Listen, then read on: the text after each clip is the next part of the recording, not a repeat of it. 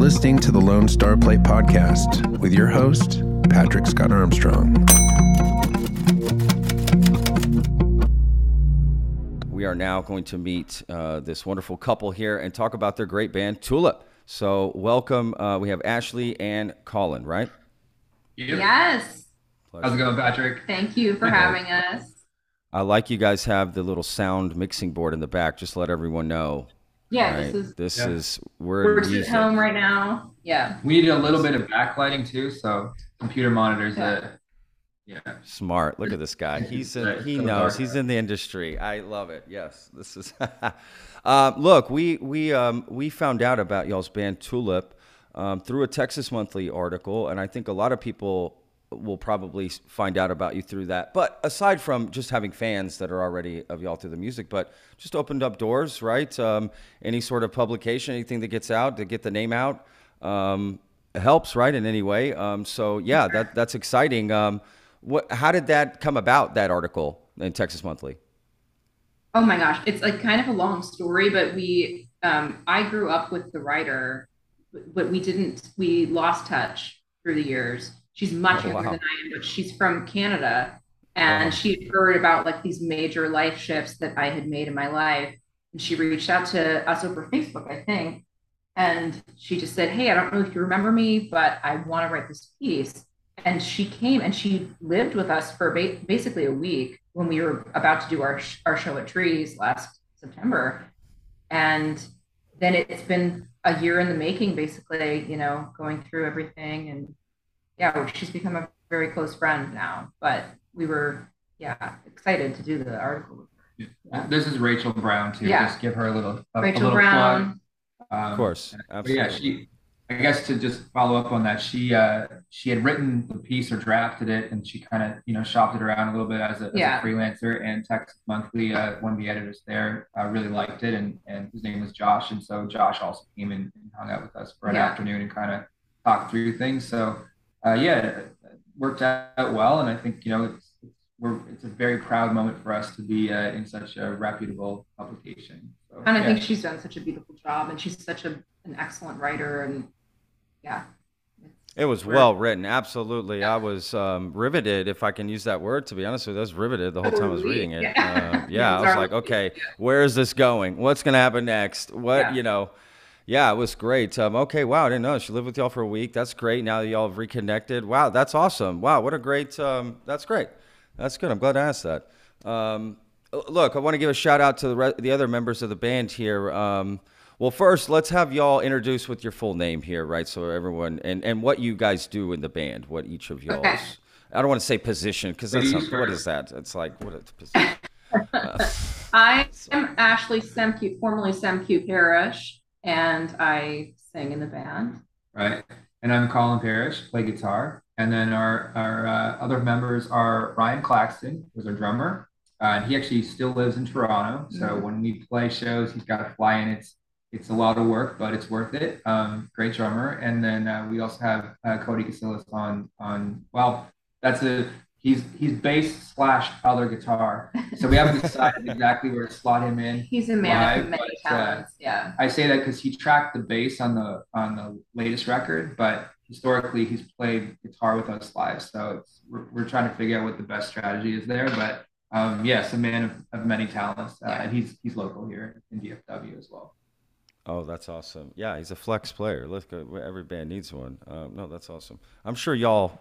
I know. I, I I read you also play drums too, right? And you probably also play a little piano, right? Like so, it's like everyone does a little something, right? Uh, you, you can tinker around if you need to. Uh, no, that's awesome. Um, that that's great. And so you have a new album that's coming out, right? Called um, what what is it called? Perpetual Dream. Am I saying that right? Yeah. I want to make sure I get that. Yeah, so it's I mean the the the the record itself is not is not quite ready yet. Um, I mean the songs are written, but the way and we could, we could spend a you know a minute on this, but just the way the the industry is structured now, it's very difficult to um, self-release a full full album without it sort of just getting buried in the you know if you're on Spotify or Apple Music, these Sure. other streaming platforms. So strategically, we we tend to release singles until we get to a point where we've kind of you know um, got enough mileage on the individual tracks that then we can go and release the, the full length. So at this point, there isn't a release date for uh, the Perpetual Dream. It'll probably be um, spring of next year when the, yeah. the entire album drops. But over the next couple months, we're going to continue to re- release some of those singles. Um, so the first one we released uh, just last week is called The Hanged Man. Um, and then there's another one coming up, which uh, I don't think we've announced yet, but by the time this is um, out, probably you know the track will be out. So the, the next track is actually called Ghost of Kiev, which is sort of a nod to our respective Ukrainian uh, heritage, uh, but you know it's oh, wow. also just uh, you know a bit of a, an, an, allegory for our life as well. So yeah, that's awesome. Wow, that's yeah. so cool. Um, so you're just perpetually releasing singles until the that's a, that's one way to think yeah. of it. Yeah, I like I like that idea. I don't. Why don't bands do that more? Like, why do we even need albums anymore? Just singles. I I mean, I, I love albums. Don't get me wrong. Um, but I don't know why. You know, I've talked to so many musicians. It's just insane. Like this idea that, yeah, everyone says this. Like, I don't know why. It's just like, well, just a single and or a couple songs at a time. There is no album. It's just uh, I got new music. It's coming out. It comes out. Yeah. I don't know. Hip hop artists do that it's a, a lot. Double edged sword. Yeah, I think because you we love to. Yeah. I albums like we love. I love listening to vinyl or like just a record front sure. to back. Of course. But today it's just the way that we all are. We're moving so quickly and. When's the last time to, you listened to a whole album? It, for me, it's been a, a long time. Me yeah. too. That's it's tough. You got playlists. You got, uh, you know, so it's playlists. Right. It's yeah. hard. It's yeah. It's it's there's this whole thing about play. Yeah. It's it's just yeah. I, I, look if someone were to do that, just constantly release singles. I don't think see that as such a bad idea. To be, I mean, eventually you have a whole album out right. and more. You know, um, I don't know.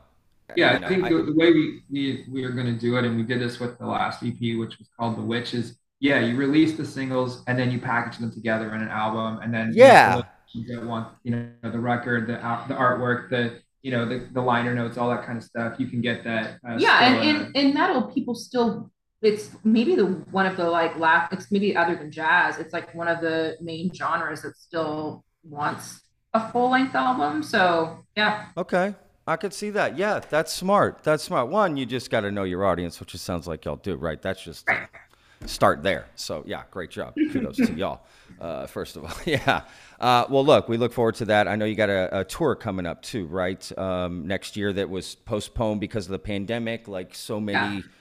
Uh, numerous things, um, so that's exciting, right? That, that that's going to happen. First of all, that you're y'all were able to get that rescheduled. Uh, that's exciting. Yeah, we hope so because uh, yeah. you know, it was scheduled for 2020 it was bumped to 2021. It was bumped to 2022, and now it's been bumped to 2023. So we'll see so what happens. Yeah. Yeah. Yeah. One way or another, we will be, you know, back out touring, but um, yeah, it remains to be seen whether or not we'll actually end up in Europe um, with Tarja, who's the, the artist that, that's headlining that tour. But yeah, yeah, still still looking forward to, to getting out um, the next couple of months and, and playing some live shows. Either way, right? Yeah, either way. Yeah, absolutely. Look, Europe's not going anywhere, right? Uh, so no, no problem. I live I lived there a couple years. It's look, it's great, but it's great, but it's the same life here. There's you know, it's just you pay bills, you live life. I mean, it's just, you know, it is yeah. what it is. Yep. Uh, okay, so look, this Texas Monthly story is, you know, and I do an intro at the beginning, so I will have explained uh, a lot, sort of the the cliff notes, right, uh, quickly of, of sort of what went down. Um, but let's let's jump into this. Uh, this y'all's story is is absolutely fascinating, and and in some ways I I relate um, to some of the stuff. I myself was in a church, I wasn't happy with it, and I left, um, but not y'all's situation, right? Y'all's is, is much more um, uh, way different from that. But I had that that same journey um, as as far as that goes. Um, so yeah, I kind of want to explore that, and and I want to have y'all just sort of take it however y'all want. Maybe just starting with how y'all met how, how did that happen? Go ahead.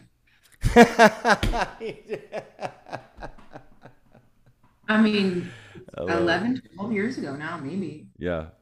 Yeah, 2010, I guess. We met, I, I was an opera singer for 10 years and I, I, I joined this church. We, we had both, well, I'll speak for myself.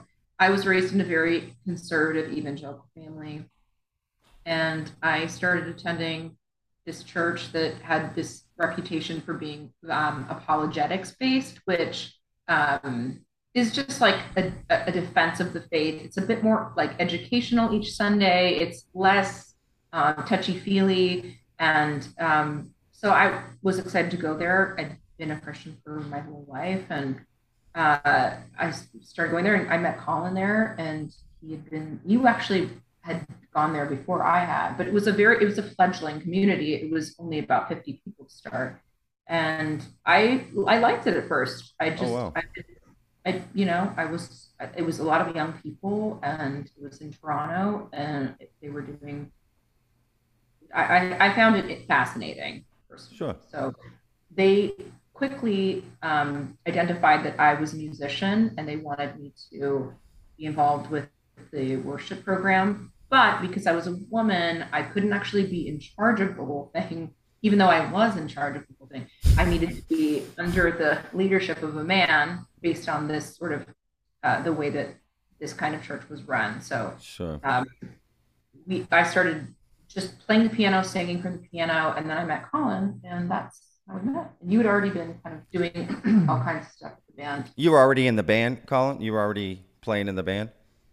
Yeah, I mean, I don't know how much detail you want to cover, but but in, in the evangelical community, um, and just in the church community in general, right? You have this concept of a church plant, right? Mm-hmm. So this was a church plant. In other words, you know, these uh, larger churches, or sometimes um, in this case, I think it was it was like a like a um, governing body of sorts for for yeah i think it was also associated with rzim fed though right? Yeah. so, anyway the point is just that you know christians get together and they say hey we need to make it we need to put a church in this community. So they you know they they donate they find you know uh, resources pastors staff whatever and they they set up a church. So when we came into that environment um, and i was recommended that church from a, a kind of a mutual christian friend um, there weren't there weren't many people there, and anybody who was there kind of immediately ended up in some sort of leadership role. Whether it was sure. I wasn't, you know, I wasn't a leader per se, but I I had my um, you know my strengths around the, the music stuff and audio and that kind of stuff. So I helped set some that up. So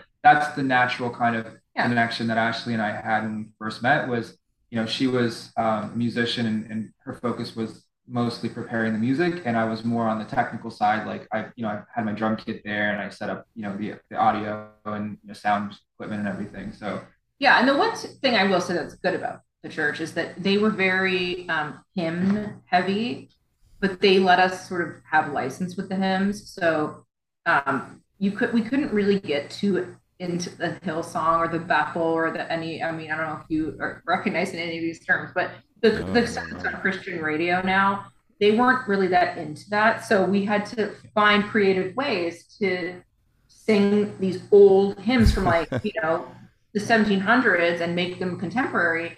And wow. we had a great time doing that together. Like if you go into a Hobby Lobby, what you hear in the Hobby Lobby, that's right. Christian, like contemporary Christian worship. Yeah. yeah. Right. so it's like, it's basically like, it's like, it's Coldplay with like you know, uh, Jesus is my boyfriend kind of lyrics. Yeah. You know what I mean? Sure. Yeah. I mean, I, I, I you know, remember uh, that sort of worship singing in, in church. Yeah. Uh, uh, that I got, to, I had to play guitar myself a few times, right? Like, hey, right. we need somebody uh, fill in here. Uh, yeah, you're, you're just singing. I don't remember the songs though. It's, it's, it's been that long. I'm curious if the songs were similar to the church like that. Like, I don't. I'm sure they you know, were. No. Yeah. I'm sure they were. Yeah. I'm sure. Who knows? Yeah. Yeah. yeah for sure. Uh, please, I'm sorry, I didn't mean to interrupt.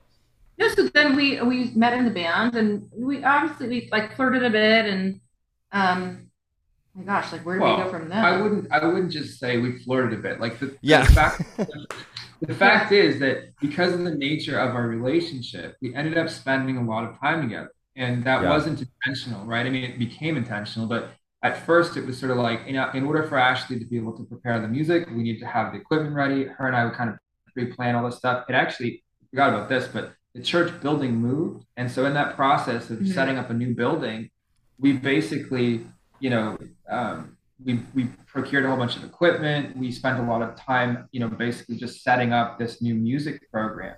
So I think through that experience of spending a lot of time together in a very functional capacity, right? Sure. Actually working together, we, yeah. we discovered that of course we were, you know, basically clones of one another. so we, we were, and we had similar backgrounds. Like Yeah. we were both married very young to other people. Um, so we don't get too, too much into that, but yeah, I mean, we can we can Yeah. talk about as much as you want to cover, but I think that kind of you know sets the stage for like Ashley and I became close to that process, right? It wasn't it wasn't uh, you know like I, I she caught my eye at like a, a bar or something. It was just like we spent a lot of time working on things together, right? And, Sure. and developed not only a close friendship, but just a, a partnership in a sense that Yeah. that obviously ended up being much much deeper than that. So.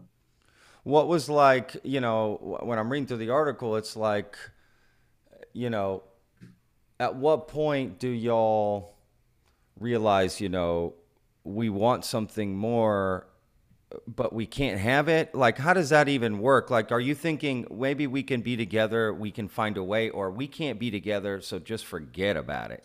Or that you're was- not even thinking that way at all yet? At I which point you realize we're in big trouble. Yeah, yeah, basically, Yeah. I guess, right? Yeah. Because you're you're having feelings you can't get rid of, right? I mean, essentially, right? Yeah. Yeah, I mean, I'll let you take more of this, but I think it was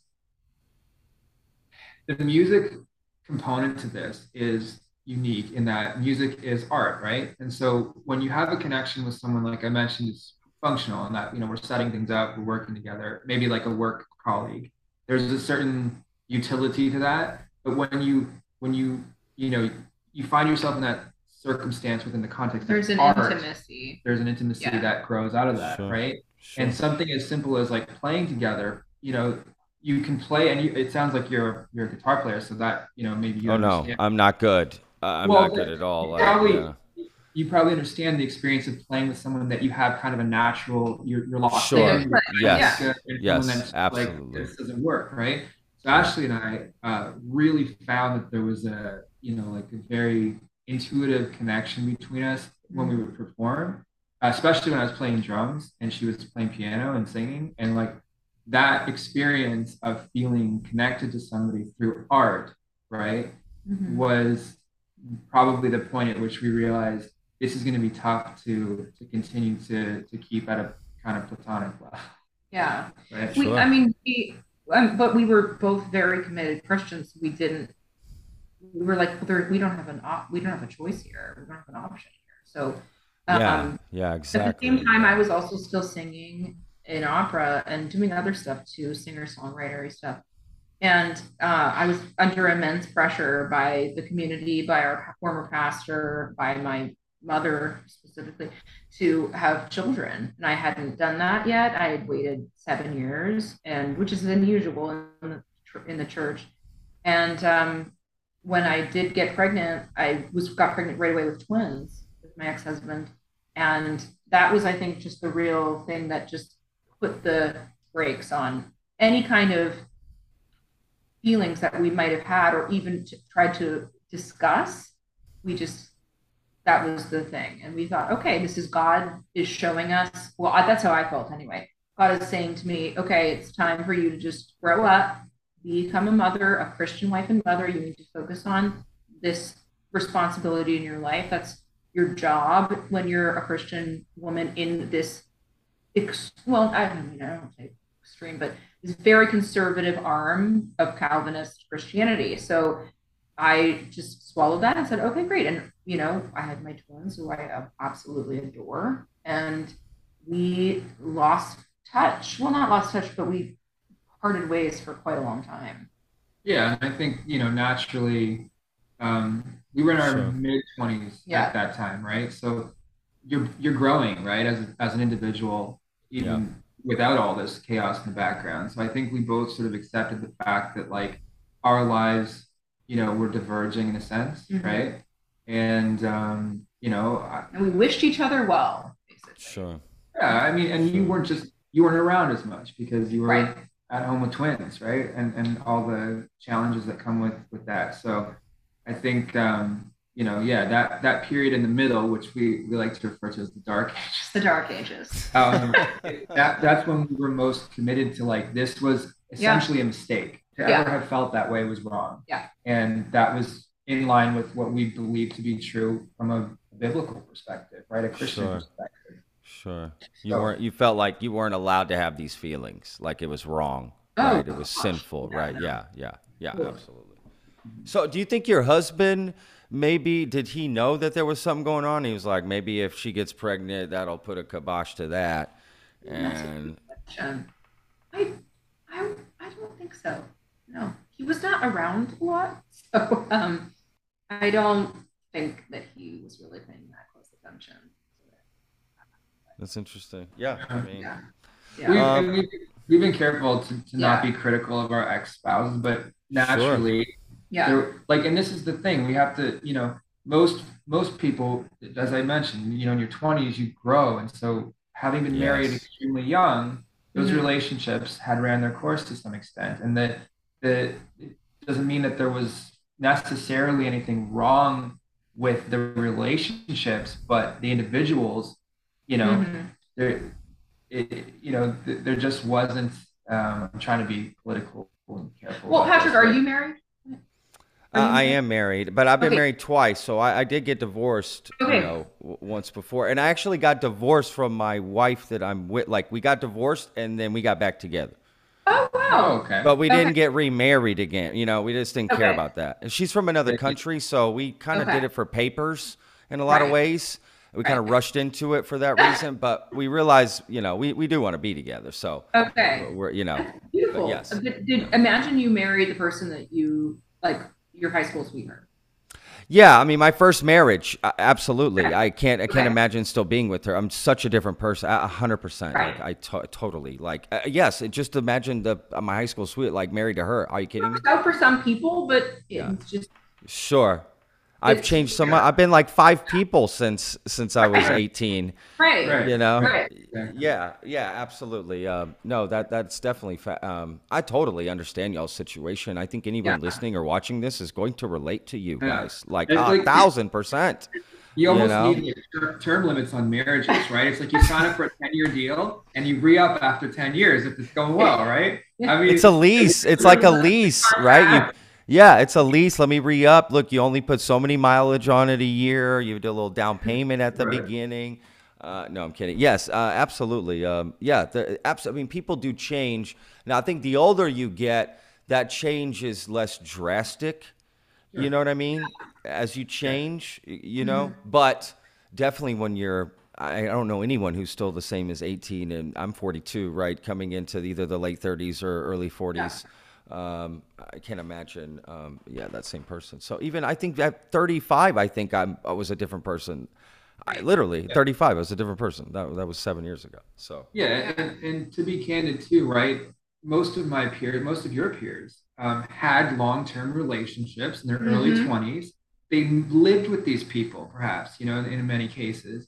And those relationships run their course and they move on. They, they find the love of their life when they're in their mid to late 20s. They get married and, and you know, the rest is history. Right. It's like we should have been in that same boat, but because of our Christian, conservative Christian upbringing, there was a lot of pressure to be married as you know as quickly as possible for you know a whole host of reasons. Most most critically, the the celibacy thing, right? Like you Yeah. in the conservative Christian community, it's it, especially you know in the '90s with the Purity, purity culture. culture. and all this, it was very important to not have sex before you were married, right? That was sure. that was Yeah. the, the mantra of, of you know the the entire evangelical movement at that time. So I think you know that um, certainly meant that unless you were, I mean, unless you were real disciplined, I guess you weren't you weren't waiting around until you were 35, Right. Right? Like let's be real, right? So most and, and to uh, you know. Like Ashley said, for some people it worked out, and that's that's incredible. That's if you beautiful. happen to find the person that you Absolutely. go in that same 100%. direction, great. Yep. But Yep. for a lot of folks and a lot of people we know, especially you know the, the Christians that we know, um, life you know happens and, and you grow up and you grow apart and, and people change. So Yeah. um, yeah, I mean, not an excuse by any any sense, but just a you know when we when we talk about this with Christians, it's sort of like you know we're talking about it as as we're people who are divorced, but most of these people have had equivalently you know Mhm. long serious committed relationships but they just weren't stamped with the the marriage seal, Correct. Correct. So- or a work relationship or this relationship or Right. that relationship right like if we're really going to start defi- like what's the difference really y- y- between commitments? We all Right. change commitments, right, in life. Just just just how it goes. Um, no, I, I Mm-hmm. absolutely um, I I agree. Are are y'all? You know, I should have asked this at the beginning. I'm curious. Are y'all still believers in God? How much time do we have? I I am still I mean spiritual it's like such a cheesy like like cliche thing to say I'm spiritual. Um I I do believe in like a higher power. I believe in a collective consciousness. I you know, I don't know exactly I, I think it's beautiful that to not know, honestly, but to be open to it. I'm not against anything. I'm not I don't condemn anyone for anything they believe. I think that's it's all great, but I it's the hell part I think that we really had to come to terms with and discard for ourselves. Yeah. Yeah, I mean, philosophically, I think it's, you know, it would be um, unwise to pretend that existence is not intentional to some extent. You know what I mean? Like, it's hard to put your finger on exactly why you're here. And it could be that most of that is explained through, you know, uh, theoretical physics or, or cosmology or whatever. But at the end of that, you're still left with that why question, you know? And so I think Sure. to to me, like Ashley said, the the freedom now on the other side of all this is acknowledging that that truth is unknowable. It's fundamentally unknowable, right? Mhm. And you don't have to, like the, the word I would use is you don't have to worry about it. Like we Mhm. worried about that constantly as Christians, worried about where we stand with respect to God. You know, whether Yeah. the decisions I'm making today are in accordance with His will, and just this Sure. pressure of of worrying about the future based on you know that that idea that there was this you know omnipotent God who was in control of everything and He was watching you and and you know you in, in some sense you had to stay on that straight and narrow, right? So I think, do I believe in God? Not in the biblical, Christian biblical sense. Do I believe that there is certainly meaning and purpose to life that is, like, as I said, fundamentally unknowable? Unknowable, yeah. Yes, for sure. And when we get there, you know, maybe it's after death, maybe it's through some kind of other experience. I, I we looked, we didn't watch much of your other content. Oh, but the UFO there's one some- that you did. Right. There's the UFO phenomenon. There's the, the DMT stuff. There's all these other things that point to like there's a curtain between the, the physical, the tangible, and something else. Right. So, you know, it, it would be again, I think, um, foolish at this point, having come through all this, to, to to pretend that we have any definitive answers. That was the whole problem with what we believed. That it was always black and white, cut and dry, objectively. This is what you know the Bible says is true, and therefore here's your roadmap for life. It's like doesn't work that way. You know, could be anything. Okay, So- but Patrick, where are you at with all Uh, you know, I've had a long journey with it, to be honest with you. Um, you know, quickly, I'll give you the quick. Uh, uh, so I was raised Catholic. My mom was Catholic. She's from Mexico, so we were raised very, very Catholic. Uh, but not like super, just like every once in a while you got to go to mass and you got to show up and whatever. Yeah, yeah. Then when I was 18, I just I joined a Baptist church. I met met some people that that sort of were talking to me about God and whatever, and I was fascinated for like six months. I remember just like having arguments. Well, if God's real, then what about this? You know, just going back and forth. And finally, I don't know. I, I really think more I fell in love with just hanging out with cool people and Yeah. doing fun things. And I wasn't really a drinker. I wasn't a partier. And they leaned towards that life of not being that way. So I was like, this is cool. I was straight edge, as we called it when I was skating back mm-hmm. in the day, Yeah. right? So I was like, this is cool. I'll do this. And it was fascinating to have deep conversations about eternal things at such an age, at 18, right? Like these things that my other friends weren't talking about. Oh, what are we doing? What are we eating? What, you know, I'm having these deep conversations with sort of, you know, guys in their mid 20s, and I just felt more sophisticated and, you know, okay, this is great. So I accepted God and I went through the church process for a couple years, and I was a real believer, like hardcore. I, I really believed. But then it mm-hmm. started to wane when I just got tired of never getting anything back. I was like, man, I'm looking all around. Everyone's like feeling all this energy. I don't feel nothing. I don't hear nothing. I pray, I talk. Not, nobody ever said, but they say they hear something. He's either lying or what's going. I'm not working. So I was like, I'll never lie to myself just to get that feeling. So it just, I said, let me go on another exploration. And I actually became very anti theist. Christopher Hitchens, right? I was very into that. Uh, and then I really backed off of that because I didn't like that either. Because I like the idea of just, you know, you do you.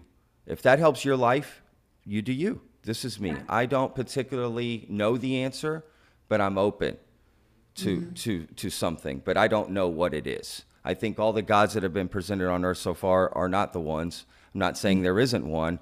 I just don't know what what's going on. No one can prove it to me yet. And to be honest, even if they could prove it to me, doesn't mean I would accept it. Just because this God then becomes real doesn't mean, well, then I have to worship it. And right. what does that mean, right? Like that, that's a part of the conversation that never gets talked about.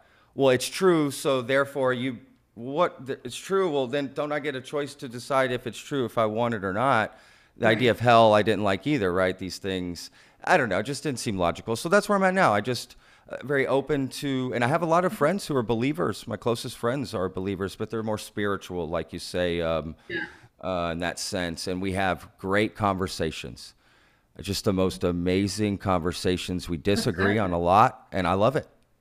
Yeah, uh, you know, uh, that's where I'm at. Just I, I just want us to all be able to have open conversations about it.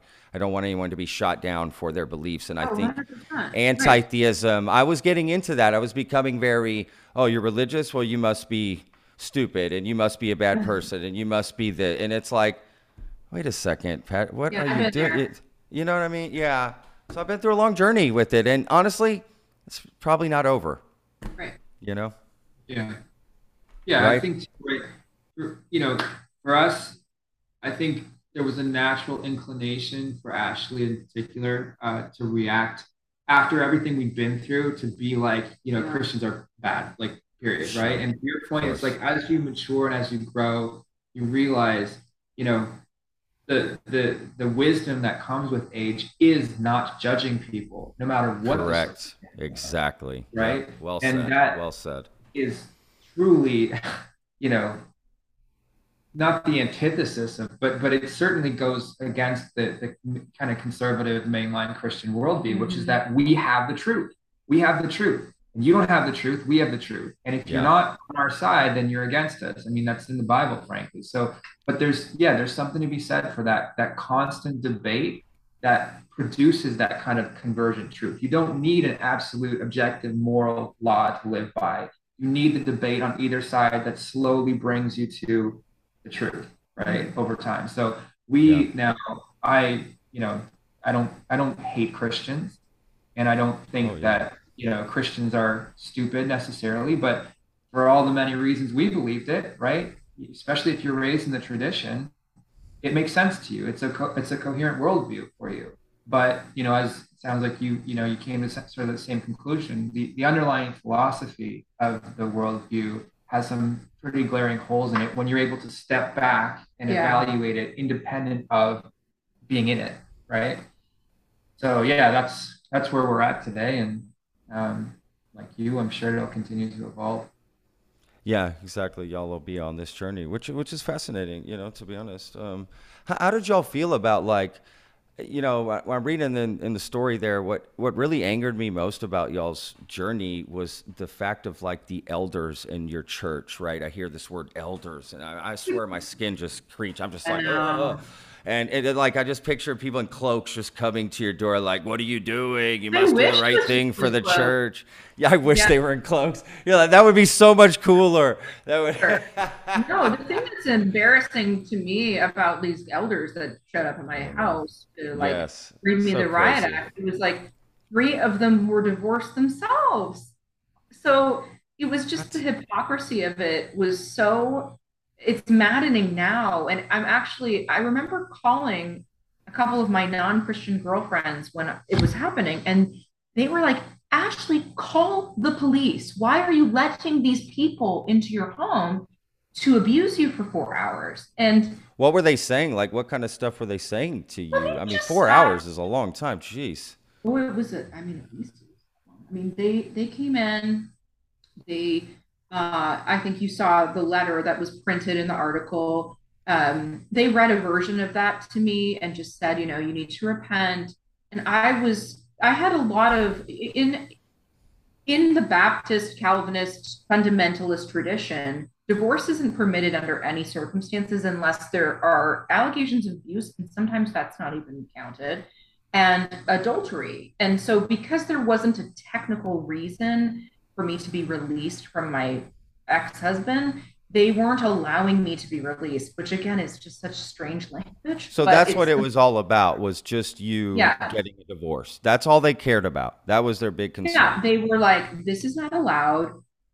Um, and so therefore you cannot make this decision unless your ex-husband chooses to release you, which he was not doing. And they, you know, I, I committed these sins of having feelings for another man. And uh. Yeah. and here he is. And um, and just that I was breaking the church rules and that, you know that I had sworn to um, uphold because I had signed uh, when I joined in membership. I had signed something. I mean, I don't know if I signed it, but anyway, I was a person in the. They had like a contract in front of you that you did, signed or yes. something. and oh they my were sort of saying to me, "These are the things that you've broken per the Bible." And look, honestly, they're not they're not wrong. They were just saying the things that, that I they believe. I had Uh, formerly yeah. also believed, Sure. but I was like, Good point. I can't lie. I can't live a lie anymore, and I have to make a decision for myself. Yeah. And um, yeah, they that was sort of it. They Why? sat there. Why didn't your husband like? Why would he want to not release you? You know what I mean? Like, why would he? wh- Well, that's You know, you know what I'm saying? Like, what? a uh, release? First of all, just release sounds like what are you like a fox? You know, like what does he get to release you for? But like, just the idea of why would you want to be with someone that doesn't want to be with you like that? You know, like on his from his state of mind, I would have been like, man, if she's th- this person I care about and love is is wants to go on another journey. I I, I love them so much. I this is what I want for them. that would take a real enlightened.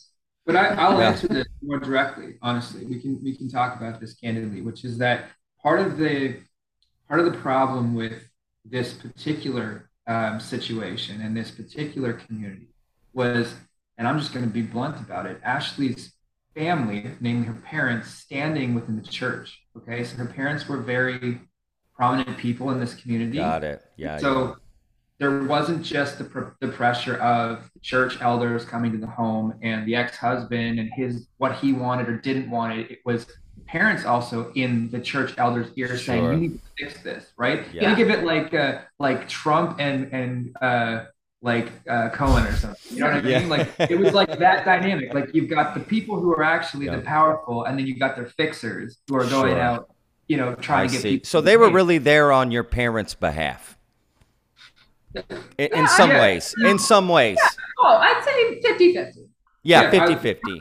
not on their if, it, if, it, had, if but- it had been another person in the church, I don't think all four main elders would have dropped everything there immediately to solve this problem. Right, but whether they did or didn't, the pressure that was applied was was two pronged. And to answer your question about Ashley's ex husband, there's a dynamic there which persists today, which is has to do with the power the power dynamic of this family. And I mean, Sure. again, we got to be careful about exactly what we say because we Of don't want to get in a Yeah. trouble. But that's Of course. that's the truth, right? And Yeah, and we, think- we've been to we had been together since we were teenagers, and he felt like they were also his family. And Right. And I don't bring this Sure. up to sling mud. I actually think that this is true in many of these faith Mhm. communities, right? If you've seen, I don't know, we we, we watched The Righteous Gemstones, which is a, a show on HBO. Great show. Yeah. so Right? good, It's right? like this is part of the it's it's just it's the nature of it's it's in it's in our human nature to some extent as as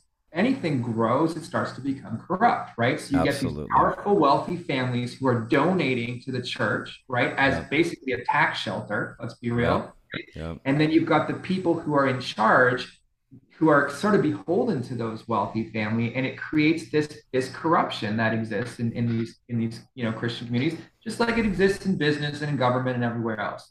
Yeah. Right. So I think we we experienced the you know uh, the outpouring of that in our particular uh, situation in a way that probably many other people that belong to these big you know American mega churches or whatever small little Baptist church you go to in rural nowheresville right? They they they tend to have this dynamic where there's a group of people that support the church financially and the you know spiritual leaders are in a way beholden to them. And that that kind of creates this toxic yeah they came down extra hard on Sure. Yeah, because of the connection, right? Because of all of Yeah. that, because of the, what they thought were the ripple effect. Yeah. yeah and Yeah, my absolutely. and my ex-husband was also an elder so Yes. Oh, okay. Yes. Wow.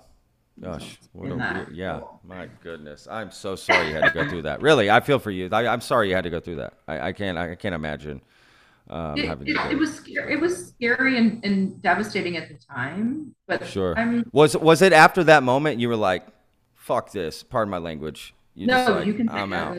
this, yeah. I mean, we not. I mean, yes, hundred percent, but also it did take me some time. I had to work with a, a very Or at least mentally in your head, like, you know what? I'm Yes. done with this. Oh yeah. Well, there was a definitely a break before that. We didn't tell that, but yes, I that moment when I was sort of watching all of these guys sitting there and Yeah.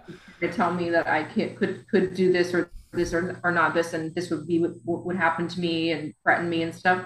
Um, yeah, definitely that night I think we were we, we decided okay, you know, we'd already decided, but That was the last straw, right? It was just like, was yeah. the last. yeah, there, yeah. definitely. If there was the any doubts lingering, that took care of that. last- uh, sort of essentially. Yeah, that that's a. T- I mean, so what kind of plan do you make to like exit this church? I mean, because the idea of like someone controlling your community, right? Y'all are Canadian, right?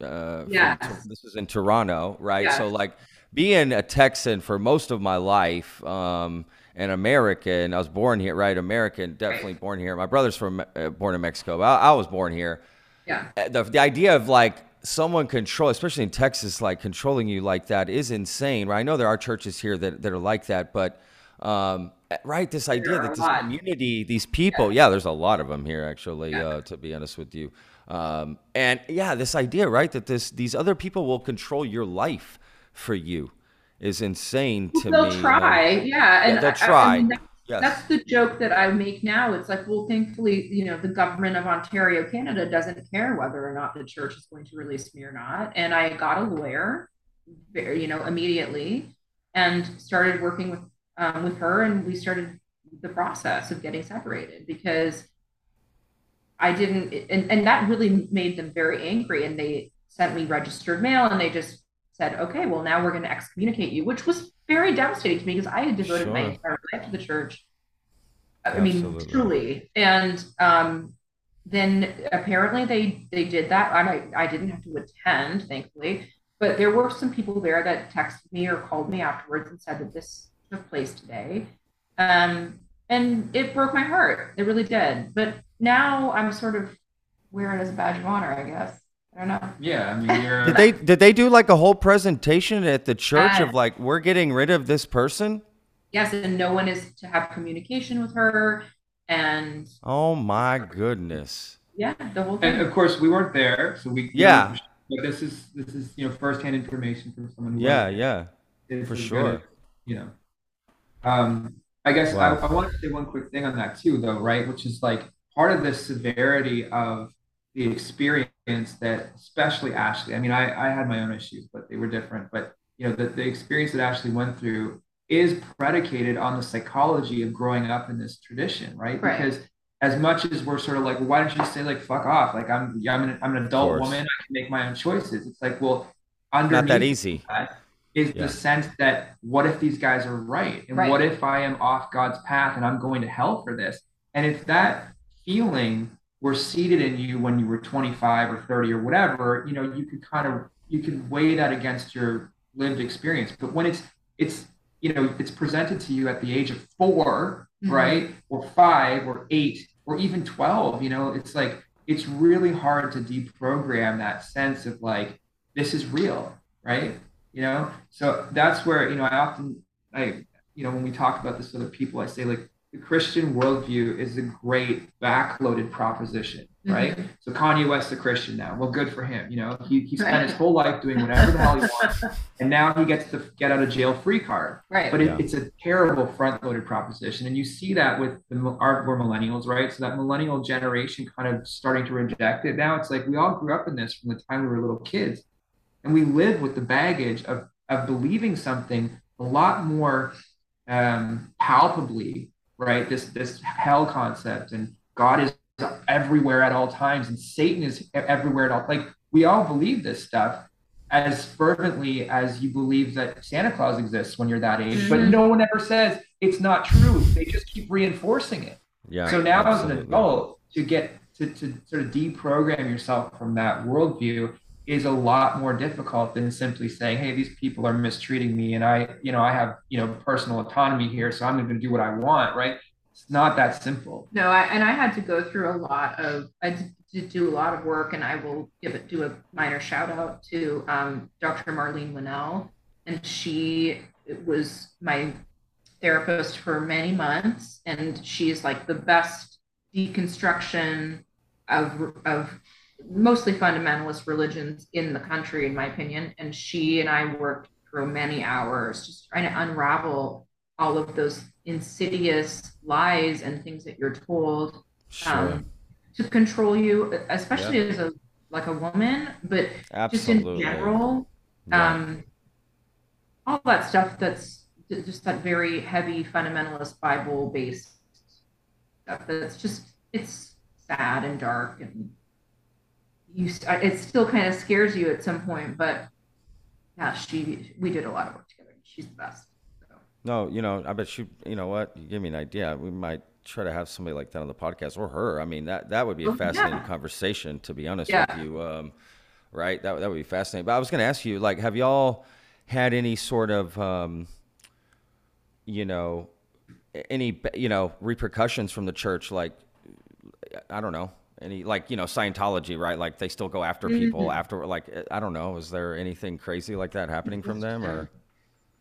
Well, you know, once Ashley was excommunicated, that was kind of the the end of you know their formal yeah. approach to try to to change the outcome of this situation. I would say that you know a lot of the spillover um, in terms of the relationships that sh- we both used to have. I should, yeah. I mean, I've I've lost plenty of friends over this too, mm-hmm. um, who were Christians and who see this as and look you, I don't even fault these people for feeling this sure. way. Sure, it's what they believe, you know. And it's the way we, we, we used to be. They feel sure. they've been lied to, right? Yeah. In the sure. sense that we were big Christians and now we're not. So yeah. they have every right to feel offended by that fact. Mm-hmm. But the problem is, is that I have friends like that too. Mm-hmm. Right? Yeah. Yeah. Right. So, but now, you know, we're just telling the truth. So, what do you want us to do? Continue to lie? I mean, this I is agree. how we feel, right? Yep. Absolutely. Yeah. If you want me to accept your truth, you got to accept mine. Right. Right. If you want me to accept you're still a Christian, well, I am not anymore. Why is that not okay? But you get to be a Christian. That's my argument to my friends who don't want to talk to me anymore, who are believers. You know, from that time period of my life, because I'm still friends with a lot of those people. Mm-hmm. You know, um, one is my very close friend from that time period. You know, um, mm-hmm. he doesn't go to the church, but you know, he's still willing to be my friend. Yeah. Doesn't yeah. care, right? Like if I believe in God or not. That's not what's important to him. It's just if you know we're friends. I treat him well. He treats me well. We're friends. We've known each other for so long. It's like it's crazy. Um, I always say I don't I don't pick my friends based on who they vote for. But I recently I started adding or what God they believe in mm. right? I, it's not. I don't care. I, right. I, it, it doesn't. So I hope you know people around me are the same way. But obviously, you can't control that, right? And at the same time, like you said, Colin, you you make a good point. Like at the same time, you almost can't fault someone who has a certain belief is like I can't really be friends with you because of X. Well, you're like, damn, I get through your lens, that makes sense. Through mine, it doesn't. But through your lens, I understand why you feel that way. It's this weird, you know, it's this weird thing of like you want to sort of understand them, but it's frustrating at the same time. Um, you know what I mean? I don't know. Yeah, no, so, I. Yes. And that comes back to what we were talking about. It's just you know, as you as you get older, nothing is that serious. You know, it's just like my, other, my new mantra I live by. Like nothing is that serious, guys. You know, yeah. and so that's how I feel about the situation. And I don't have contempt towards anybody who's who's still caught up in it. I see it from their perspective, but yeah. they take it real serious. You know, Sure. and there's nothing you can you can do about that except to continue to be gracious, and that's what they should be doing. And actually, we should we should make you know a point of saying that's not every Christian. There are plenty Yep. of people who have been understanding and willing to listen. It's always the first step. Like, Absolutely. if you just look at it on the face of it, you're gonna you're gonna form an opinion, which is probably not going to be correct. But as you listen, you start to understand. Okay, there's some there's some nuance here about this mm-hmm. particular situation, and you know I should I should say too, right? My parents are absolute fervent you know believers, and they have been our effectively our biggest supporters in that they They're were willing to extend awesome. grace. Well, and to me like they're you know in their worldview they still believe that divorce is wrong. They mm-hmm. believe you know in the sanctity of marriage all these things. But they put grace you know the grace of god and and you know christ's death on the cross and all the things that if you're a christian are supposed to be central to your faith ahead of all that stuff. And so they're able to say look it doesn't matter how we got here we're here we still love you and you know they've effectively you know stepped up as ashley's surrogate parents now. And i think that's that's beautiful. And and they would attribute that to their their understanding of, of the person of christ. They wouldn't they wouldn't say they're compromising. They would say that's what christ actually calls us to do which is to be forgiving and gracious and, and all those things. So there have been plenty of people that have have still done the right thing in spite of their you know their christian world Yeah, and so, your sister. yeah my sister and, and Yeah. brother-in-law and, and many others so Yeah. so some Uh, friends from the church did still stay in contact. A couple of friends actually left the church when Because they of were it. there for mhm, when they were there Well, for the excommunication. for they them. were like, okay, they didn't like stand up with a sign, Sure. but they left and didn't come back and reached out to us and said, hey, you know, we were there for this, and it wasn't many of them, it wasn't many people, but it was a handful, and, and that's enough for me just to Yeah. be able to have somebody that wants to, like you said, listen and understand what happened. Yeah. Oh, Well, I'm sorry, actually. I didn't, you know, that you've your parents like that's you know your family like that doesn't want to speak to you because of this is insane to me. I'm so so sorry to hear that. Honestly, that makes me so sad. Um, they're they're the ones missing out. To be honest, they're they're- the ones missing right? Like it's yeah, so and, crazy. you know, we have a child together now too, and they don't know her, and that's Just that maybe that. makes me the the the the most sad of all. But um, because we're grown ups, we can handle it, and we understand things happen in life. But you know, she's just a little innocent baby, and Absolutely, of But course. She it's just when you when you have that worldview, they're not going to change, and so I just have to move. Do you think that's possible? They change with time. Maybe. Do y'all try to reach out? I don't know how that works, or I'm not trying to dig in too much, but I just, uh, you know, No, I I feel for y'all. Like been- I care for y'all in a way. Like I, I just want Oh, to see this work you. out. Um, you know, there like have been, there have been attempts on both Yeah. sides through the years very lightly but at the end of the day when i've sort of said do you still feel this way about my they it's like we've said it's like being gay in the church they don't Sure. accept my lifestyle and so being remarried is not acceptable to them and especially being remarried to them so they you know, it's like a double whammy to them. Yeah. yeah, they would speak to just me, but Sure. they won't have a relationship with him or with um our daughter. So it's like that's a non-starter. Absolutely. What does that mean? Yeah, that's like you either take us all or not. I mean, what does that mean? Yeah, Exactly. absolutely. I mean, it's They're trying to control you again, right? That's the same. Okay, same thing. there's you get it. there's you got it. several layers of psychology Yeah. at play there too but i would say Yeah, part of the right. problem with a lot of this stuff is it's the when you double down and triple down and quadruple down you're stuck right Yeah. Y- you know you can't you either have to do a bunch of damage control and really change your position altogether and acknowledge that you were wrong or you're just going to keep digging yourself deeper so uh, you know without getting into any of the specifics that's kind of where we're at with a lot of these folks Sure. just like they they we at every juncture where there was an opportunity to make amends and make you know uh, restitution for all of this they they doubled down again right so Yeah, I'll get a happy birthday message after not hearing from them for two years. And it's like, well yeah i mean you know, okay. Just random. you. Yeah. What like what does that mean? Yeah, but absolutely. so that they can then say to their Christian friends, "We tried." Yeah, we reached emails." out. We we sent a, a message from everybody, right? Like Right. somehow everyone's connecting to like they sent the message to. No, absolutely. Um, Yeah. Look, at some point y'all have to just to say decide right too. Hey, we got to get on with our lives, make new friends, Right. right? Yeah, and then things, oh, you know, which y'all are in- doing.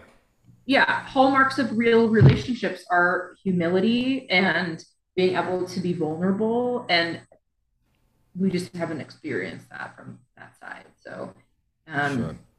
Of course. we're again if anybody we're open to you know reconciling with anybody that wants to actually meet us where we're at but that's not what we've experienced from that side so yeah Have y'all met any other people that have sort of gone through this, um, or online or something? I don't know. Any response or anything? so many people a lot of mormons yeah, Well, Um, yeah, I could see that. Sure. Mhm.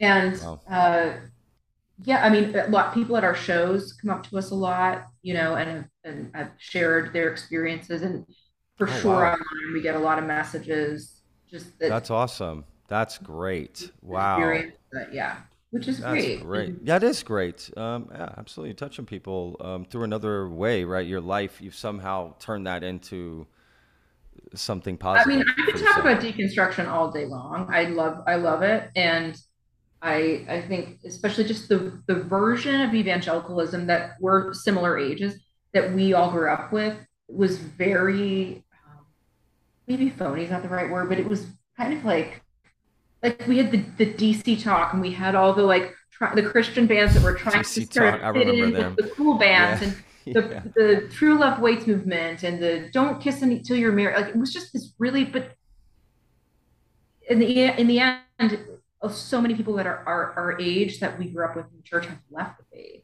because it wasn't genuine.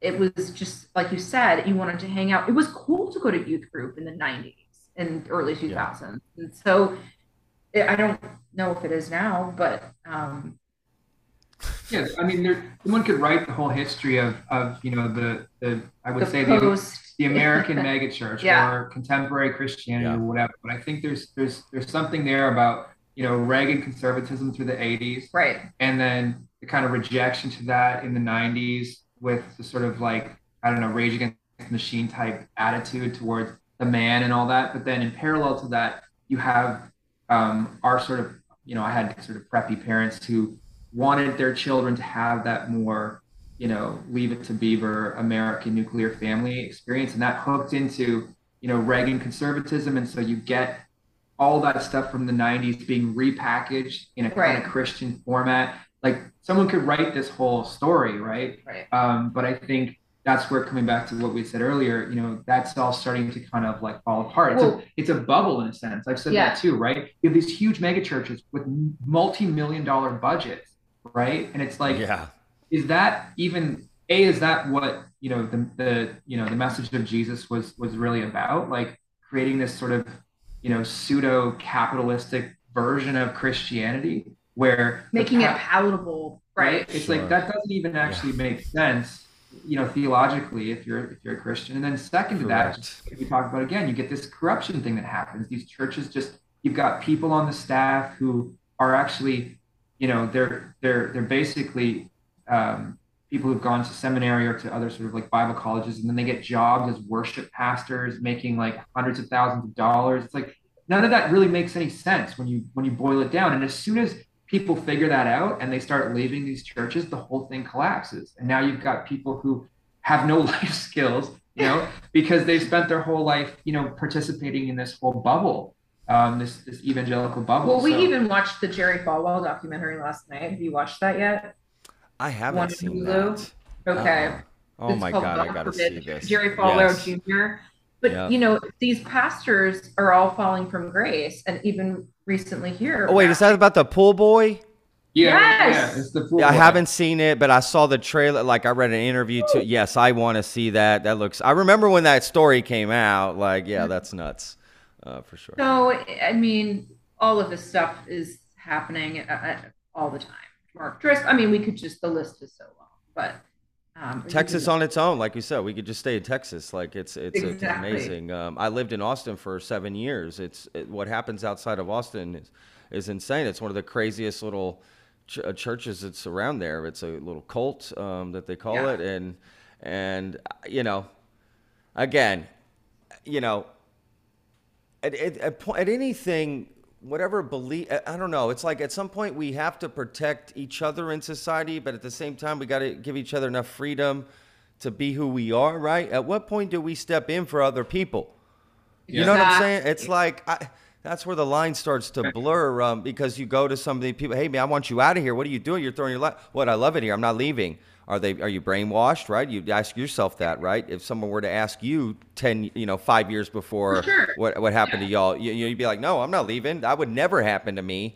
I'm staying here. This is what I do. It's you know, I don't know. It's cra- right. It's it's crazy. And the elders that showed up at Ashley's house thought they were doing that in reverse, right? They don't, Correct. they don't think they're doing something bad. They think they're They were probably on their way, you know, listening to hardcore Christian music, right? Going, you know, yeah, we're gonna, we're doing this. This is what we're, you know, this is the right thing. And their wives tapping them on the back, like, "Yep, you're you're doing the right thing. Oh my God, you're stepping, you're brave, courageous for going over there. Not just doing the right thing, but like really doing the right thing. Yes, absolutely. It's it is about perspective sometimes, um, which is hard to, you know, put into perspective in a, in a you know in a weird way, um, and that that can be hard to accept sometimes.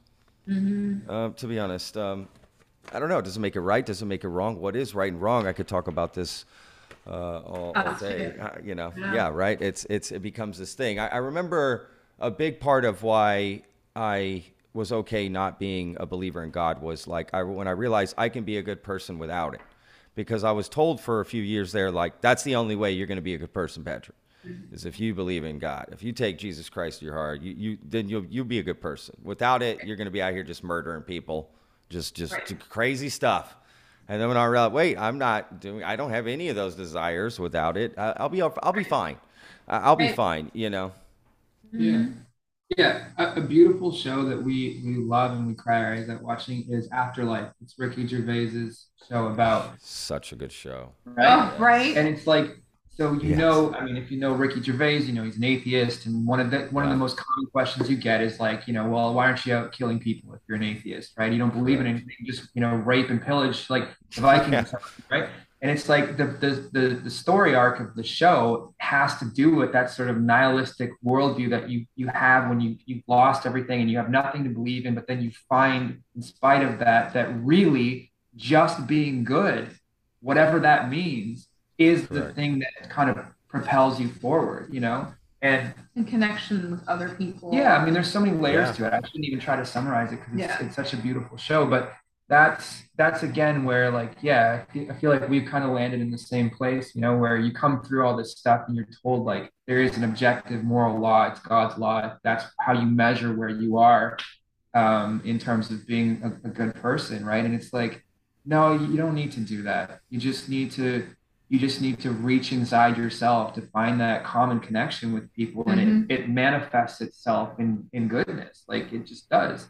And you know lots of psychologists i'm sure would have all kinds of more academic explanations for that but in terms of our lived experience yeah like the people that we know that are christians i mean i should again I'm not throwing the baby out with bathwater but many of those people are the worst people they're so cruel and they're so Judgmental. unforgiving and there's Yeah. there you know it's like everything is is you know an opportunity to to criticize someone and it's people who tend to be more you know on the atheistic end of the spectrum or just open that Mhm. are really interested in serving others and Mhm. taking time out of their life to, to help people like that kind of thing right so anyway yeah it's it's uh it's it's something that you know we continue to to experience and and you know to your point we, we kind of we don't have that sense of like right and wrong anymore and yet it's in a weird way made us better people you know Yeah, absolutely. Yeah, I mean it's real simple, right? The golden rule. That's all you need to know.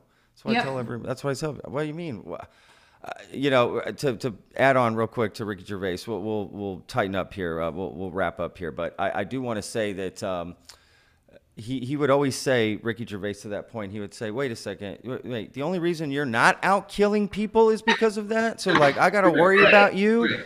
Like, wait a second. That's the only thing holding you back. I, yeah. You wish you could do it, but there's you know. Yeah. Wait a second. That's the real problem we gotta focus on here. Uh, yeah. You wish you could do it, but God says don't. So you're not. Wait a second. Um, yeah. That's like what a libertarian uh, tells me. Well, I just want you know no sheriff, no police, you know, just let it. Wait a second. What do you want to do that you can't do right now? Because you can pretty much do whatever you want. I mean, within reason. What are you trying to do in life that you need no laws? I don't like the idea of that. I, I, that scares me uh, that you want this, uh, you know, I don't know. Anyway, uh, so look, um, real quick, let's finish up with the band um, real quick here with the music. So, where can people check out? Um, your music, you know, your website, that sort of thing, you know, all those sort of social connections? Yeah, the easiest way to find us is just to go to wearetulip.com and you can get to everything from there. So we're we'll definitely we put the link in the description and all that for sure. Yeah, yeah. And we're We Are Tulip on Instagram and we're We Are Tulip on Twitter. And so you can, if you remember that, you'll find us. But uh, the website has all the links to everything anyway. Awesome. Right on. What are you guys most excited for? Coming up music wise? Just more writing, the touring, playing. I don't know. Yeah, I, what, like, what's, what's... I like performing live. That's my favorite thing. But um, I think our, I mean, just in the next two weeks, our new single. New single. You're gonna yeah. love it. Hell yeah, it's that's awesome. Really amazing. And our friend Michael Levine, he did an incredible video for it. And uh, yeah, I'm really. I, I think it's gonna be yeah, oh, that's awesome. Get yeah. all that music out. you know, um, hopefully we'll uh, we'll gain some some more traction there and, and see where we end up in 2023. Yeah. Keep putting out great videos too. Y'all have great videos. Y'all do a good job with that. That's awesome. Um, that's hard to do too because I see a lot of videos for a lot of bands. yeah, and it's just it's hard so to get right. Yeah, I bet. I bet for sure. We don't uh, want to yeah. do those. Yeah. Yeah, no, for sure. Y'all y'all do a great job with that. The light, yeah, it just looks super great. Like, yeah, looks great. Uh, super excited um, for y'all with everything coming up. Hopefully, 2023 is everything happens with this tour. Fingers crossed. Mm-hmm. Um, you know, maybe when that's uh, over, you guys come back on. We'll talk more. I'm happy to uh, have y'all all again, and you know, keep come out and visit have... us in Argyle anytime. That, that's it. Let's do it. I'm I'm down. Argyle. Um, what, what's out there? What's some good barbecue out there? I know there's a barbecue spot, right? Isn't there a good barbecue spot out there? 407. 407 is yeah, 407. That's yeah. it. 407. Okay. 407 yeah. 407 is. Yeah. Yeah. No, you're right. Um, we've we've been trying to visit a lot of the top 50 barbecue yeah. spots. I've been going to interview them and like film with them behind the scenes and stuff. Because I'm a chef. I, I owned a food truck in oh, Austin right, for a long right, time. Right, yeah, yeah. I from the food world, so I'm all about that stuff. Uh, going, uh, you know, to to hang out. Uh, but I never did barbecue. Barbecue is like a whole nother. I've heard that, yeah. Yeah, it's another thing. It's just think of it as another instrument, but like a crazy instrument you can't ever could possibly play without actually sitting down to learn it. You know um, some weird thing. Yeah, being a pit master is, and even pit masters, they will not call themselves chefs. Like that's another right. thing. Um, right. So yeah, for sure. 407. Okay, awesome. Uh, well, let me know. I'll. Um, I, I tell you what, um, what. I have y'all's email address, so I'll send an email and and yeah. maybe we'll maybe we'll get some barbecue. I'm totally down. Um, it's on That'd me. Be great. I will throw down for some barbecue uh, for sure. Um, okay, guys. Well, look, uh, I know you guys have a lot on your plate, a lot going on. Um, so my, you know, best of luck to y'all with everything. And um, yeah, I don't know any anything I didn't cover. Anything you want to quickly throw out? I, I think we covered a lot, to be honest. We did when, cover a lot. When we come back, we should talk about Texas because that's a big part of the story too, and we love it here, yeah. and uh, we're proud to be Texans now. You're right. And, we need to get uh, to Texas. Y'all just have so much to talk about. Next time. I'm all about talking about Texas. Uh, I love that. Absolutely, of course. Well, well, real quick before we on our way out, what's your favorite thing about Texas? is that too much? Well, that's hard to dis- it's hard to distill what it is that makes Texas Texas. But I'll tell you, man, when I come when I land at DFW and I exit that you know uh, that that gate at the north end of the airport and I see that huge American flag against the orange and cobalt sky, I get choked up every time. he cries. And I don't know what it Wow. is. It's probably hooked into our whole experience of exodusing the church and, and all The of that. warm, the but but weather, there's something about the the, skies, the feeling here. People, and that's the the like people. I yeah, think, you that's know, why I too. to a think they were- Canadian, I'll, I'll just give you one little quick paragraph. To a Canadian, Texas is a, a caricature of um, like a right wing Republican, like racist person or something, right? And it's Sure. like, it's nothing like Nothing that like here. Oh yeah. Even the people who are on the political right are nothing like that here. Yeah. Everybody is Texas, Texan first, right? And that's a really special experience. It creates this sort of like grassroots community feeling that we you just don't experience anywhere else. And people are friendly, they're warm, they're Mhm. polite, and it's just a great place to live. There's so much opportunity, there's so much space. Quality and of life, living. Yeah, I, I mean, it, it goes on and on. So we like to, we're, we were used to be evangelical Christians. Now we're evangelical Texans. And we tell everybody how great it is here. And all of our Canadian friends are trying to find ways to get down here. Everybody they who are. visits us, like, I gotta everybody comes funny. and they're like, we have to. Wow. The It's big like- ca- Canadian exodus uh, to Texas. I love this. Here's my, here's my other one liner is it's like California in the 90s. Everybody moved to California for opportunity, for weather, for, you know, that's where the art scene was, Sure. Hollywood, the whole thing. It's like Texas is just becoming that. And I'm sure like Californians would say that's ridiculous. Of course, it's not like that, but it is. It's like You're not far everybody, off. yeah, everybody wants to be here, and that's where things are happening. You know, in Austin, now more so in DFW. Yes. You've got the Gulf Coast, like NASA, SpaceX, like Yeah, it's great. So yeah, we're real, real happy to be. and I love ZZ Top. Where it is these Oh, yeah, detachments. absolutely. My friend Eric, uh, shout out to Eric Jarvis. He, he used to play with them. Uh, yes, loves ZZ Top. I actually recorded one time in their studio, uh, Sugarland in Houston. Um, I went to this little storage room where I got to see all their old guitars and stuff. Like I wasn't even supposed to see it. You know, the guy's like, "Okay, I'm gonna let y'all in here." Amazing. Yes, big love ZZ Top. Shout out to those guys. Um, listen, y'all are amazing thank y'all again so much. Um, can't wait to do this again. And yeah, this was this was just amazing. Thank y'all so much for taking the time. So I know y'all have a busy schedule, so thank y'all very much. Hey, uh, Zelda was quiet. It worked. Chatting. You've been listening to the Lone Star Plate podcast with your host, Patrick Scott Armstrong. For more info, go to lonestarplate.show.